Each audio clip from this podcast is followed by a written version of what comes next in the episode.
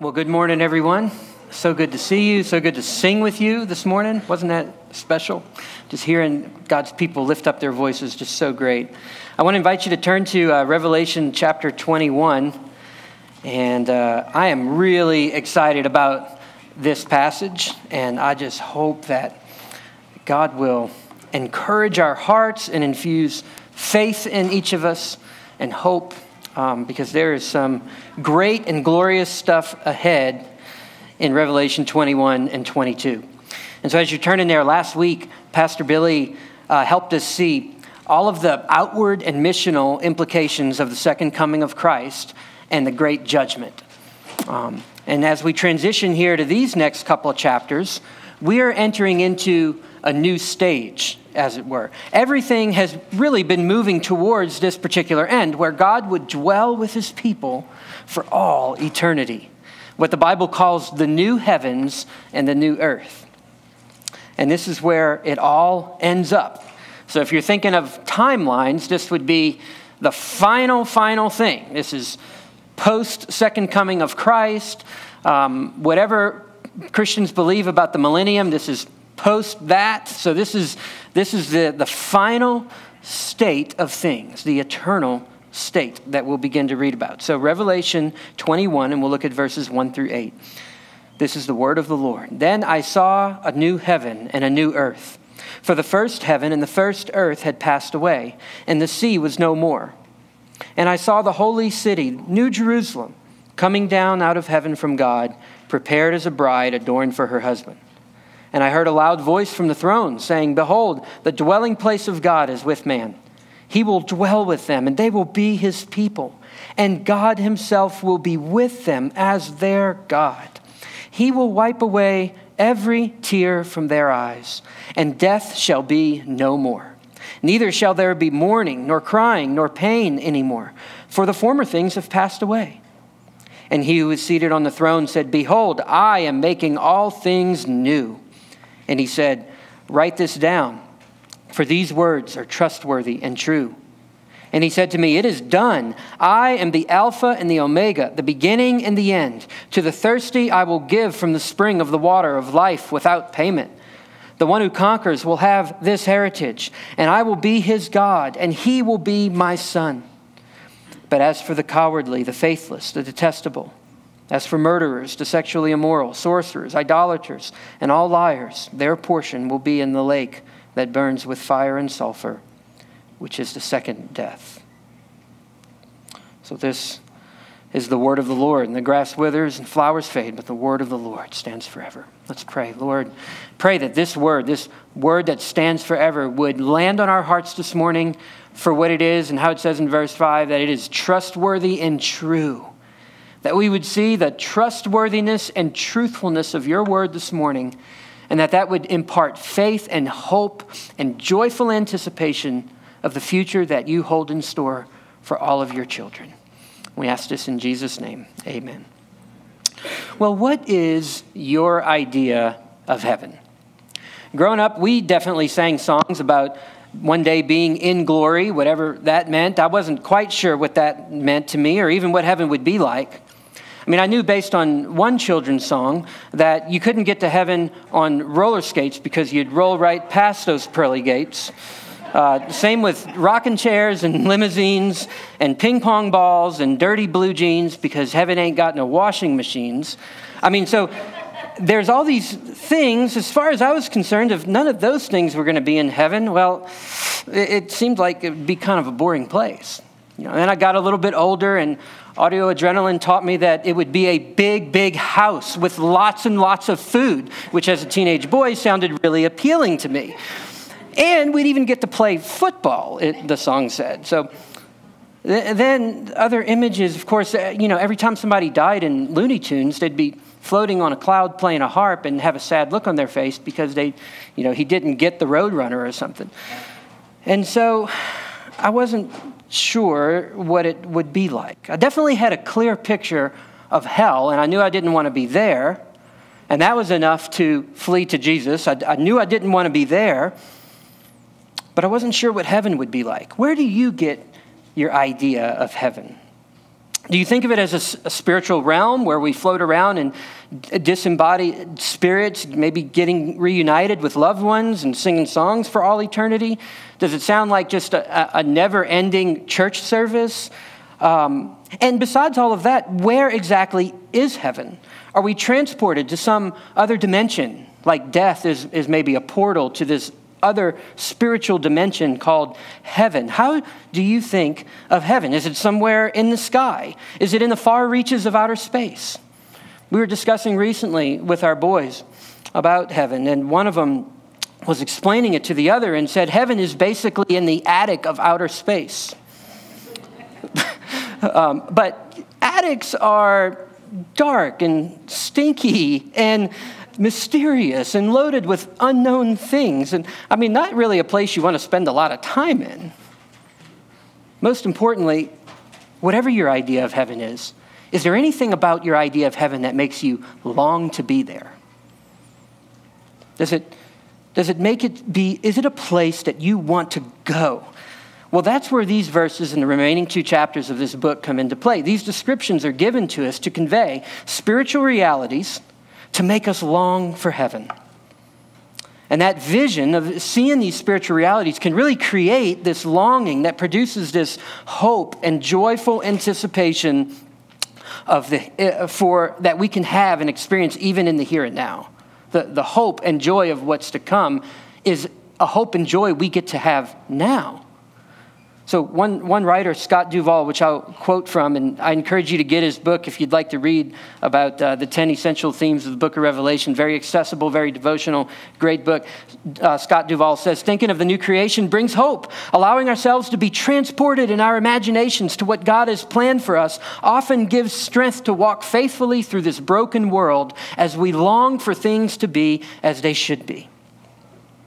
But, of course, when we lose sight of the glories of heaven, and the reality of heaven as our true home, what will happen is the things of earth will seem more glorious. The problems of earth will seem more triumphant. And our present experience will begin to feel like our true home. And that's why we need, we so need regular glimpses of heaven. Frequently and accurately to remind us who we were made for and where we're headed. And that will protect us from pointless, aimless, hopeless, that seize the moment mentality because the moment is all we have. That mindset is all around us. And seeing heaven and what God has in store for us is going to protect us from that kind of thing. So, main point, main hope and goal of this message is in your notes there. Seeing heaven as the new creation where God dwells with us should make us long to go there. So, my hope for this message is that you would not see heaven as a weird, boring place or as the mere product of maybe your own wishful thinking, but that you would better understand the glory of heaven as the Bible portrays it to the point that you actually look forward to the day all the more and you actually want to go there. Now, maybe not right now, but in God's timing, that you would want to go there. So, point number one the way we see that heaven is a new creation where God dwells, and seeing that makes us long to go there. How does the Bible get us there? Well, three ways. One, it shows us that all creation will be renewed. We see this in verses 1 to 2. In verse 1, we see this contrast between a new heaven and a new earth and a first heaven and a first earth. Now, new heaven and new earth are both physical terms. Obviously, the earth is physical, but heaven here is not referring to the spiritual place where God dwells, that is one way to understand the word heaven. But heaven here would be more akin to our word sky or cosmos or what we see when we, when we look up. Um, it's in Greek, just like in Spanish, there's one word for the two English words, heaven and sky. And so in Greek, how do you translate heaven? How do you translate sky? Same word. Um, so when you see this phrase, new heaven and new earth, well, both of those are really referring to, a, to physical places. It might be better to understand it as the new earth and the new sky. Which is why verse 1 also says, and the sea was no more. Because that really covers the entire created order, doesn't, doesn't it? Sky, land, and sea. It's a whole new created order, a whole new physical world, a new human environment. Heaven, in this state of, uh, of the future, in the eternal state, this is what it is. Now, heaven as understood in terms of the place where God presently dwells, where all of the saints who die in Christ go to be with God. To be absent from the body is to be present with the Lord. Right now, there is that sense of heaven. That heaven is not passing away, that heaven ain't going nowhere. What the Bible's talking about here is the new earth, sky, and sea are coming down. And so it's, it's a whole new version. The first version of those had passed away, and a renewed, restored, created version of those will arrive. This is the new heaven and the new earth. The eternal state is another way to understand that. When we think of, he- of being in heaven for all eternity, that's really how we should think about it as being in the new heavens and the new earth for all eternity. Not just a spiritual dimension, a disembodied dimension, but a, a, a realm, a place that has that is a physical reality. Again, Scott Duvall says Revelation doesn't just say heaven, but speaks of a new heaven and a new earth, meaning a whole new world, much like the one we live in now, but perfectly better. Just as Christians will one day be raised from the dead and given new resurrection bodies, so this fallen world will also be recreated in a new earth and a new, a new sky, a whole new world.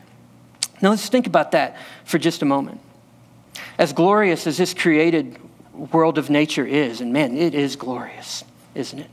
If you've been to places where there's just natural beauty all around you and you feel that sense of breathtaking wonder, you, are seeing the glorious creation that God has given us. But that glorious creation, do you realize, is still affected by the fall? It's still broken. Let's think back to Genesis when God cursed the ground so that the good work that God had given man to do before the fall would no longer be easy. Nature would not cooperate any longer. It, was, it too was broken and fallen as a result of sin. So Romans 8 describes it this way For creation waits with eager longing for the revealing of the sons of God. Creation is waiting, it says. For creation was subjected to futility, that's that reference to Genesis 3, not willingly, but because of him who subjected it. In other words, God was in control in the fall and causing this to happen in creation, but the futility that creation was subjected to was in hope. You see that in verse 20. That the creation itself will be set free from bondage to corruption. See, not just people, but creation itself is under bondage and corruption and will one day be set free from the bondage to corruption. And it, creation itself, will obtain the freedom of the glory of the children of God. A renewed creation. See, it's not just renewed people. Praise God for that, but God is going to renew creation. And the new creation, everything about nature that is broken and fallen is completely done away with the dangerous threat of the ocean, hurricanes that flood cities, earthquakes that collapse buildings, heat waves that cause dehydration, extreme cold that freezes people to death, raging rivers that drown people, poisonous snakes and spiders and scorpions and thorns on a cactus that hurt us. It's all going away. That's the significance of the phrase in verse 1 the sea was no more. We've talked about this in the study of Revelation. The sea in ancient times represented everything dangerous and unknown, often characterized as evil. The beast emerges from the sea in the book of Revelation. But in the new heavens and new earth, those things, the sea, it says, was no more. Meaning, it's a way that to convey to us that everything in creation that would threaten us will be done away with. Praise God for that. So, the, destru- the destruction that God brings, we just read about it in Revelation 20, where earth and sky fled away, it says. God's destroying the earth and sky as we know it. But this destruction that he brings is to purge creation of everything broken and evil, while at the same time actually preserving everything that is good. Doesn't mean that the earth will be vaporized or annihilated. Herman Bavinck said that the best analogy is the story of Noah and the flood, where the earth is destroyed by, by water, but what emerges after the waters recede is not something entirely unrecognizable, but in a real sense, a whole new creation. In the end, God will destroy the earth by fire, and out of his ashes, will, he will create a renew, renewed world, but not one that's unrecognizable not a spiritual dimension only. Again, Bavinck, my favorite Dutch theologian, says, All that is true, honorable, just, pure, pleasing, and commendable in the whole of creation, in heaven and on earth, is gathered up in the future city of God, renewed, recreated, and boosted to its highest glory. That's a great phrase. I love that. Boosted to its highest glory. Can you imagine it? You think of the, the prettiest places you've ever seen. The new heavens new earth will be more beautiful than that, more glorious than that. It's a way to say the, the more of God's beautiful creation in the here and now that you're able to behold, just think that in the new creation, in the new heavens and new earth, it will be even more glorious than all of the glorious places that you've been able to see. I think God has put inside of the heart of man a built in attraction to the beauty of nature. That's why there's a national park system and professional photography and artists who try to capture that on a canvas. We have IMAX 3D cameras. National Geographic, BBC Earth, all of these things, though mankind may not know it, mankind has a desire to behold the beauty of creation with awe and wonder. And that desire is actually proof that he was meant to find his deepest joy and satisfaction in everything that those realities actually point to, which is the new heavens and the new earth, one that is even better than this one, like this one, but as Bavinck says, boosted to its highest glory. Scott Duvall says again if you like the beauty of this world, you're going to love the new world God has planned.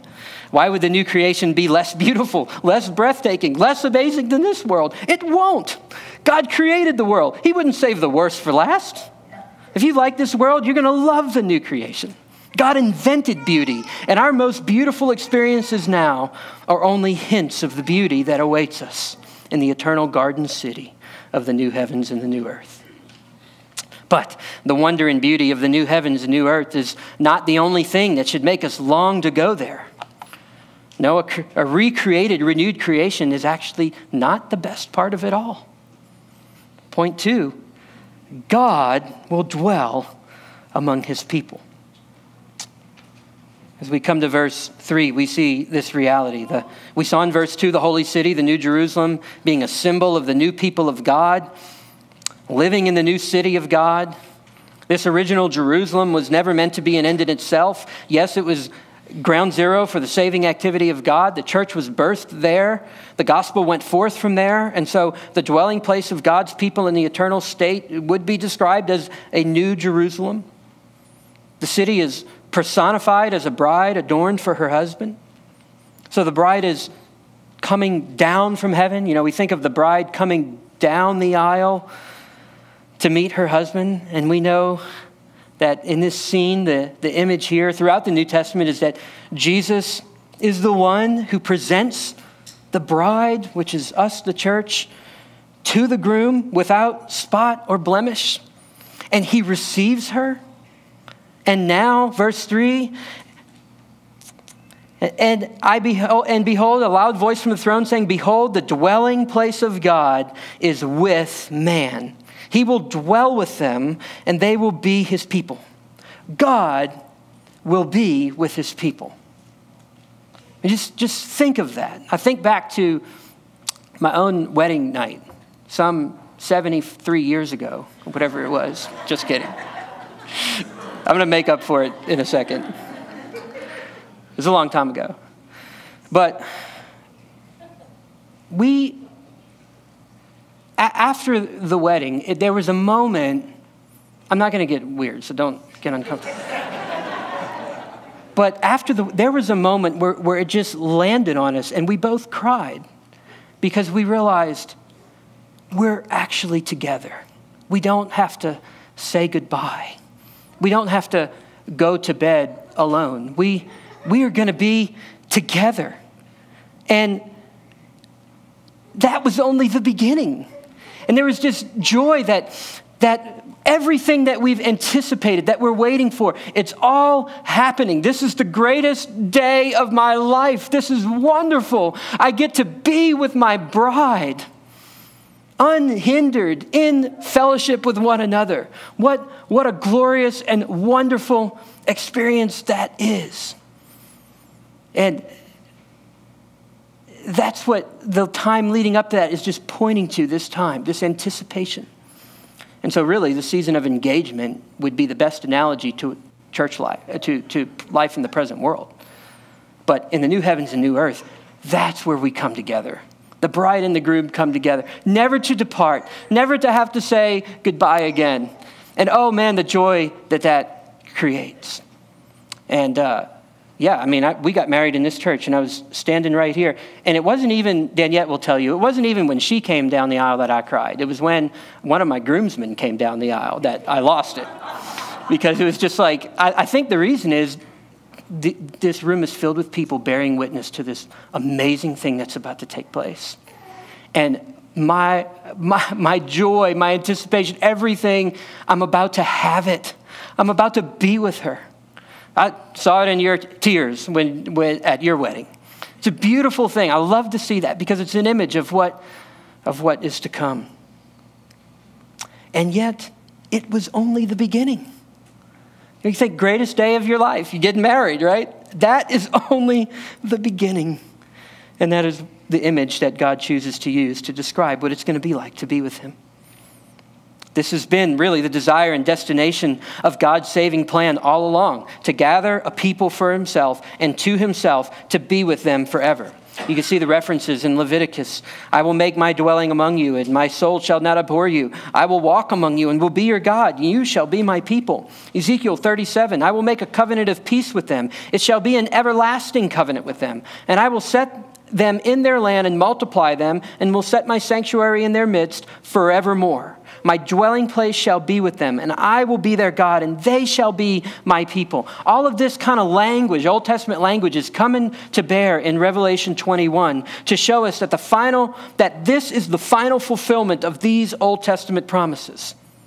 Even the language of dwelling, that, that word that occurs a few times in verse 3, is an allusion to the Old Testament tabernacle. There, God dwelt in the tabernacle in a most special way, like he did nowhere else on earth. And John would later write about Jesus in the incarnation and say that John dwelt or tabernacled among us in Jesus coming to earth. But in the new heavens and new earth, he will dwell and tabernacle among us in the fullest sense possible. He will be with us and we will be with him. And then as we come to verse 4, did you notice what happens when God's presence is with his people and he dwells among them? Look at verse 4. He will wipe away every tear from their eyes, and death shall be no more. This is one of the most beautiful pictures in the whole Bible.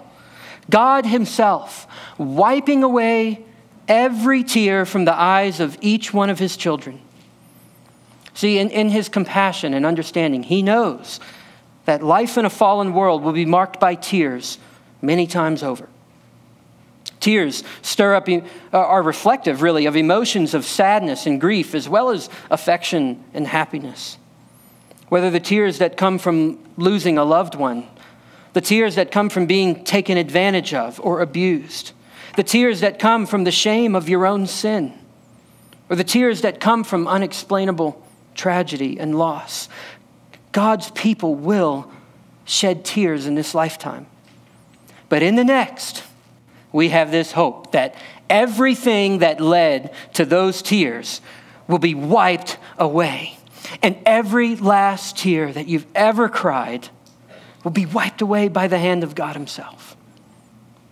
This is a picture of, of just total healing, total restoration, a complete mending of every broken heart and aren't you thankful this is not just something that's on Jesus' God's to do list of, okay, I got all these people here. We got to figure out how to uh, get to each one and wipe every tear, like Santa on Christmas night trying to get to every house somehow. Like, we're going to do it, but it's going to be tight this time.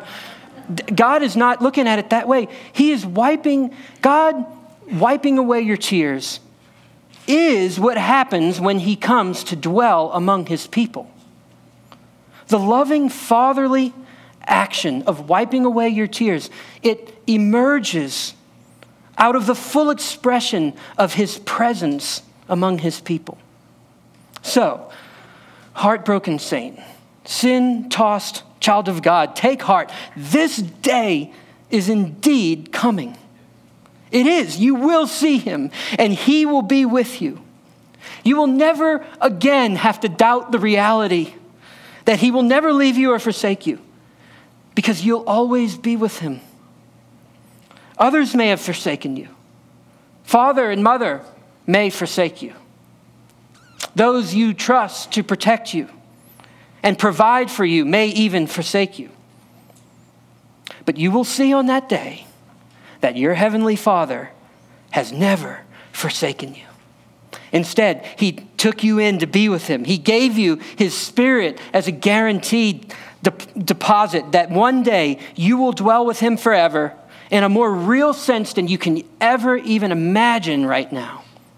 And He will wipe every tear from your eye, even the ones that no one else knew that you cried. This is what's in store for you. Take heart and look forward to that day. It goes on to say that death shall be no more, and there will be no mourning or crying or pain. This too was prophesied in Isaiah. He will swallow up death forever, and the Lord God will wipe away tears from all faces, and the reproach of his people will be taken away from all the earth, for the Lord has spoken. Again, death, shame, tears, crying, pain, they're all part of the former things. They're gone, never to return again. And Revelation 21, 3 and 4 are telling us that Isaiah 25, 8 will in fact be fulfilled. Why? Because look at verse 5. It's the one seated on the throne is the one who's making all things new. He is the first and last. His words and promises are trustworthy and true. The one who's ruling and reigning in this new heavens and new earth is the one who has all power and authority in his hands, who can be trusted, and he is the one who moves to make all things new. And seeing this come in reality, oh man, it should make us long for heaven. Are you starting to long for it as you see it? I hope you're starting to long for it. So God will, all, all of creation will be renewed. God is going to dwell among his people. And thirdly, each one will receive what God has promised. Look at verse 6. He said to me, It is done. I am the Alpha and the Omega, the beginning and the end. We just talked about that one. To the thirsty, I will give from the spring of the water of life without payment.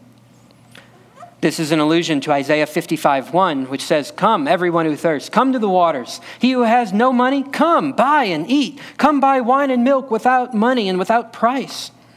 This invitation, which we read about in Isaiah 15, will eventually turn into a promise that all who are thirsty will find full satisfaction in God and He will give it to them.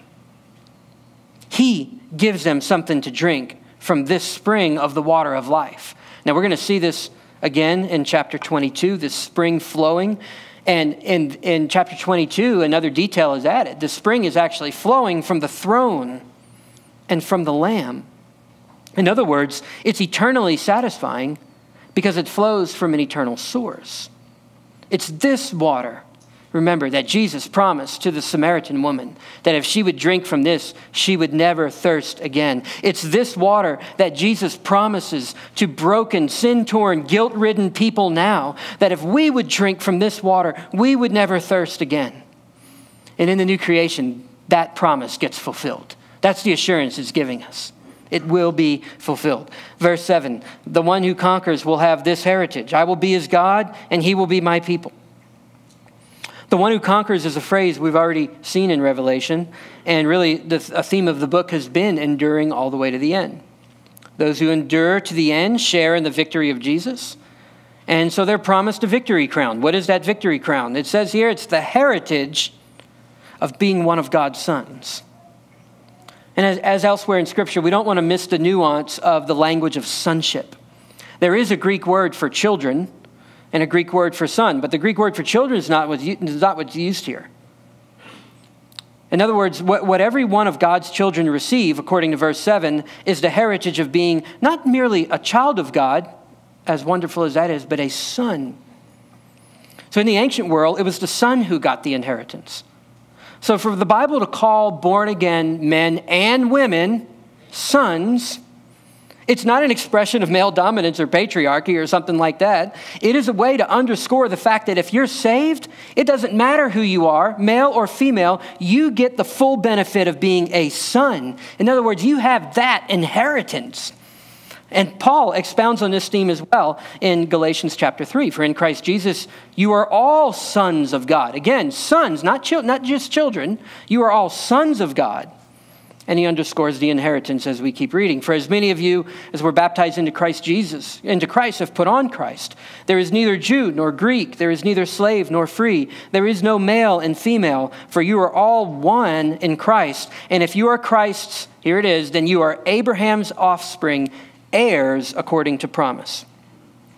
That word heir is the same Greek word used in Revelation 21 7 for inheritance.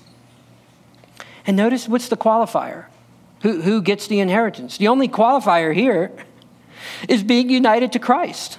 That's why Galatians 3:28 can say no, no, Jew, Greek, slave, free, male, female, doesn't matter. You're one in Christ. It's not maleness, it's not Jewishness, it's not ethnicity or economic status that qualifies you to be a son. It's simply belonging to Christ. And that's why we see throughout Revelation, and we'll continue to see God gathering people from every tribe and language and nation. The power of the gospel shines so brightly in a diverse community because their unity is in Jesus, not in just the secondary, outward, natural things that they might share together. What do they share together? What they do share together goes much deeper than the natural outward things that might otherwise bring them together if Jesus was not in the mix. What, they, what brings them together is they share this heritage of being sons of the living God. Now, but if, if everyone is a son, you might wonder does that mean that the gospel erases their differences? Not at all.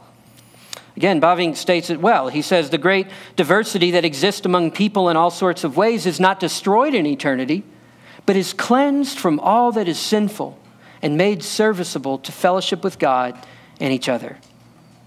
This is how it will be in eternity. God, just picture God gathering a diverse group of people among whom distinctions are not erased, but whose distinctions no longer lead to sinful division. That's only the gospel can achieve that, and he is achieving that. That's why I love traveling to other cultures and meeting other Christians, because the reality of this diversity really is in your face when you see that. You know, we, we can picture heaven to look a lot like the people in the room here, you know, what we're used to, what we're comfortable with. But God's doing much more than that. Now, if that's what God is doing, and that's what eternity is going to be like, what does that mean about right now? How do you regard those? who are not like you? Do you see them as a threat or a problem or seemingly more benign? Do you just ignore them? The point of verse 7 is this that the heritage of being a son, let's not forget, is granted to us. It can't be claimed or demanded on the basis of our own achievements. Race and economic status don't qualify anyone to be a son or disqualify them from being a son. Your own righteous achievements don't qualify you. Going to church doesn't qualify you. Having a higher moral standard than the next guy doesn't qualify you. No, sonship is a gift extended to you by the Father, as 2 Corinthians describes him, the Father of all mercies. Sonship is a mercy that's granted to everyone, not on the basis of our accomplishments and achievements, and not disqualified on the basis of our failure to accomplish and achieve things. In one sense, really, this passage and uh, where it's talking about one who is thirsty, one who is the one who conquers, these things, they're, they're, they're all expressions of God's grace. Because after all, everyone is thirsty, right? Everyone is engaged in a battle of some sorts. So, what are you turning to to quench your thirst? now? What are you depending on for your victory? Because anything other than Jesus is going to just leave you thirsty and defeated. But oh, there's better news. There's better news. And it's promised right here. Jesus promises to satisfy your deepest longings. He will give to them from the spring of the water of life without payment. That's what he promises to do. The deepest longings of our hearts, we often seek to satisfy those in things we can see and touch and feel. But Jesus offers something much better. He offers to satisfy us at the deepest level by removing the thing that's causing the restlessness to begin with, which is separation from him. And so you can get all the money in the world and all the achievements in the world and all the religiosity in the world that you can, and it's not going to satisfy the longings of your heart. It's not going to be the spring of the water of life that only Jesus can give. And so if you're looking to these other things, oh, it would be a great time to turn to Jesus, who promises that to the thirsty, which you are, whether you realize it or not, he will give without measure. And he promises to do that. So that involves uh, tur- turning from sin, recognizing your destitute state apart from Jesus, that you are bankrupt to get anything with God. And turning from self reliance, turning from sin, confessing that to God, placing your trust in Jesus as the one who can save you from your sins. And you will be saved. The Bible promises that. And you will be counted among those that Jesus fulfills these promises to. And that is a good thing. Verse 8, though, brings this sober reminder of what will happen to all those who reject that offer. So in verses 6 through 7, we see to the thirsty, grace. To the one who conquers, grace. But to the sinner, verse 8, judgment. Now, this verse has two functions for us here. It's both a warning call to everyone who's not following Jesus. It's a warning. This is a picture of the future. This is your destination. This is your plight. If you're not standing with Jesus, if he's not if he's not clothed you in his righteousness, you will be found naked before the judge of all the universe. He will see every sin you've ever committed. He will see everything that deserves the fullness of the wrath of God for breaking his law and turning away from him. It's reminding us that that is going to happen for everyone who doesn't turn to Jesus in faith and repentance. It's reminding us that. It's at least that, but it's it's in this section describing heaven for a reason too. So what is that? Why would we have this section about judgment when this is a section talking about heaven? What function does it have for us here? Well, that's an important question to be asking because the reason it's here is the reason the rest of it is here to be a comfort to everyone who does trust in Jesus and to make us long for heaven. Comfort? How is it a comfort? Well, just like everything bad about creation will be destroyed, verse 8 adds a reality that everything evil in humanity will be judged. It will be. Not just the evil itself, but here it is more particularly the perpetrators of all evil. They too have an inheritance, you might say. You see that, that word in, in verse 8, their portion, I think is analogous to the inheritance that is given to the believers in verse 7. They have an, inherit, they have an inheritance too. It will be final and full, complete judgment. And as we think about that as believers, we want to weep with Jesus over that reality. That should be more heartbreaking for me than it is right now.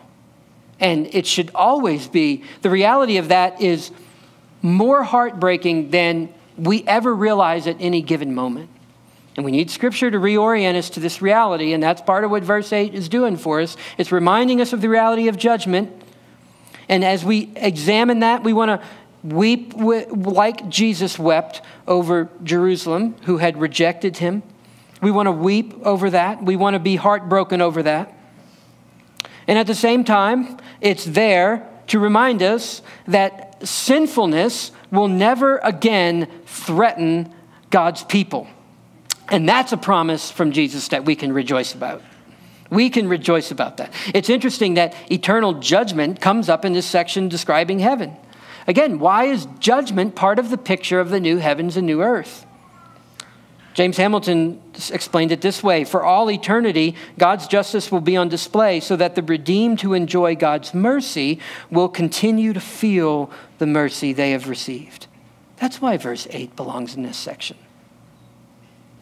May we even now feel the mercy that we have received when we read about judgment in the Bible.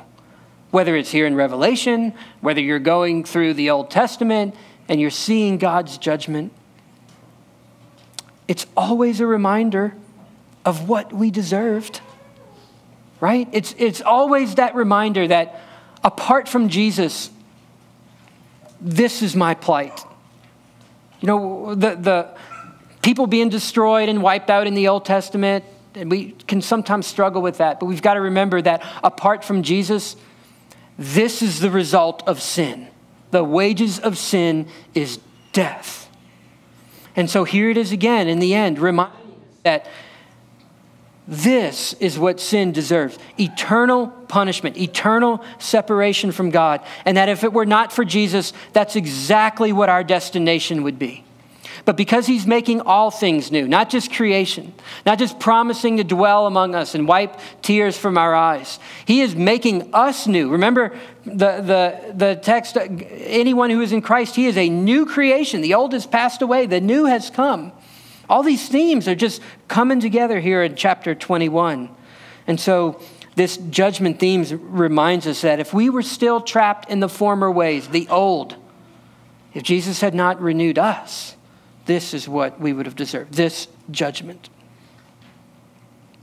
It also shows us what awaits those who don't have Jesus. It's not just showing us what we deserved, but it reminds us that those who don't have Jesus, this is what's awaiting them. And that should send us out to them with a message of the hope of the gospel of Jesus which is last week's message. So I'm not going to go into length about that. Pastor Billy did a great job explaining how judgment should compel evangelism. Now, I want to conclude with a few points of application. So, if all of this, and man, there's more to come in these couple chapters, but if all of this is what heaven and the eternal state will be like, question how should those realities make us live and think and feel right now? What difference should it make for us right now? I've got a few thoughts there. Now, we started out the sermon saying, main point here is seeing heaven as a new creation where God dwells with his people should make us long to go there. So that's a first difference that it could make in your life right now is do you long to go there? Do you long for heaven? Do you long to see it made new and restored and enhanced and better than the original? Do you long to see the creation that God has created for us to enjoy now, broken by the fall, destroyed and purged of everything evil, and recreated into something entirely new? Do you long to see that? What will that be like? Oh, may God give us sanctified imaginations informed by Scripture that would stir deep longings in our hearts for the glories of the new creation.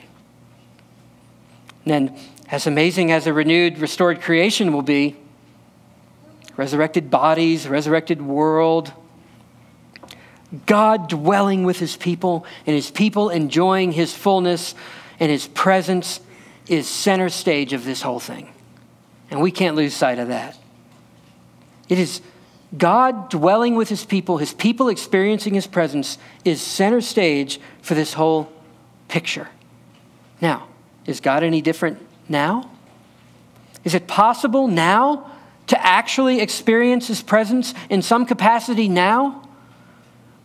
Or is God saving the expression of his divine presence among his people all for the end? We got to think about that. What might it look like if we did experience God's presence with us and among us in greater measures than we currently have or currently do? Do you pray for that? Do you long for that? Do you believe God wants to do that? Do you believe He wants a bit of His presence, which will be full in eternity, to break into your present experience? Do you believe He wants to do that? Well, that's what the continuationism weekend is going to be all about. So why don't you come out to that? And let's think through what the Bible shows us about the Spirit's activity among God's people in the church. Because God often wants to do much more than we're even thinking and settling for. He has much bigger ideas than we do. And really, that's what every Sunday is all about. You don't just have to wait for the weekender. Every time we gather as a church to sing and hear God speak to us through His Word, we're getting a taste of this coming reality of God being present with and among His people.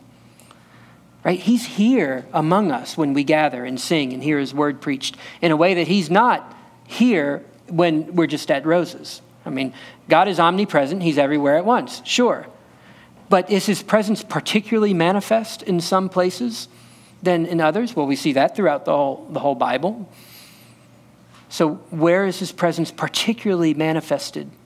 It's when his people gather under his word and submit to his authority and care for one another and allow the Spirit's gifts to flow through us to encourage and build up, edify the body of Christ. That's what every Sunday is all about. And we get to experience a bit of that coming presence in the here and now. What other aspects of heaven would you like to see break into your present, this world reality? God is, in one sense, saving the best for last. It's just going to get better, but that doesn't mean He has nothing for us right now. He means for the realities of that coming kingdom to break into our families now, and into our church now, and into our work now. And having our eyes fixed on the eternal prize should never lead to lazy inaction in the here and now. It shouldn't. You know, there's that old phrase, he was so heavenly minded, he was of no earthly good. But I think the, the way the Bible portrays it is earthly mindedness leads to no earthly good. It's heavenly mindedness that leads to the greatest earthly good. That's why we're given this vision of heaven, because it should make an impact wherever we are right now. C.S. Lewis captured this well in Mere Christianity, where he writes If you read history, you'll find that the Christians who did the most for the present world were just those who thought most of the next. It is since Christians have largely ceased to think of the other world that they have become so ineffective in this world. May we not be ineffective in this world. But may we see the beauty and glory of the new heavens and the new earth and the new creation and God dwelling among us and each one receiving the fulfillment of all of God's promises for his people. And may seeing that, uh, that sight of heaven, make us long to go there and may it transform how we think, how we live, how we reach out now, how we, what we pursue now, what we give our energy to now, because one day he will make all things new. And this is our glorious hope. Amen. So, Joshua, why don't you bring the team and let's close in a song? And I want to invite you to stand as we close in prayer.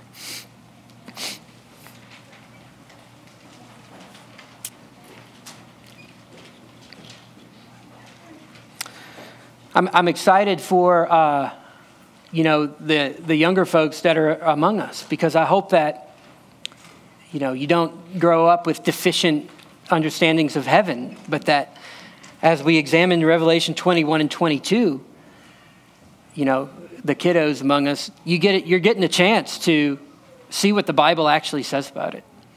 And uh, man, I, I hope you're hope you're paying attention because God means to delight your imagination with the realities of heaven. And uh, because seeing that, seeing heaven as what it is, as it's portrayed here the new creation, new heavens and new earth, a place where God dwells among his people, a, a, place where God is personally present, wiping away tears, doing away with everything that stands in the way of us, seeing him and experiencing him fully. That image of heaven, oh man, it should create joyful anticipation and longing. It really should. So let's pray. Lord, I pray that that would happen for us. And, and this message is just the first of I guess, four we're going to do in this section.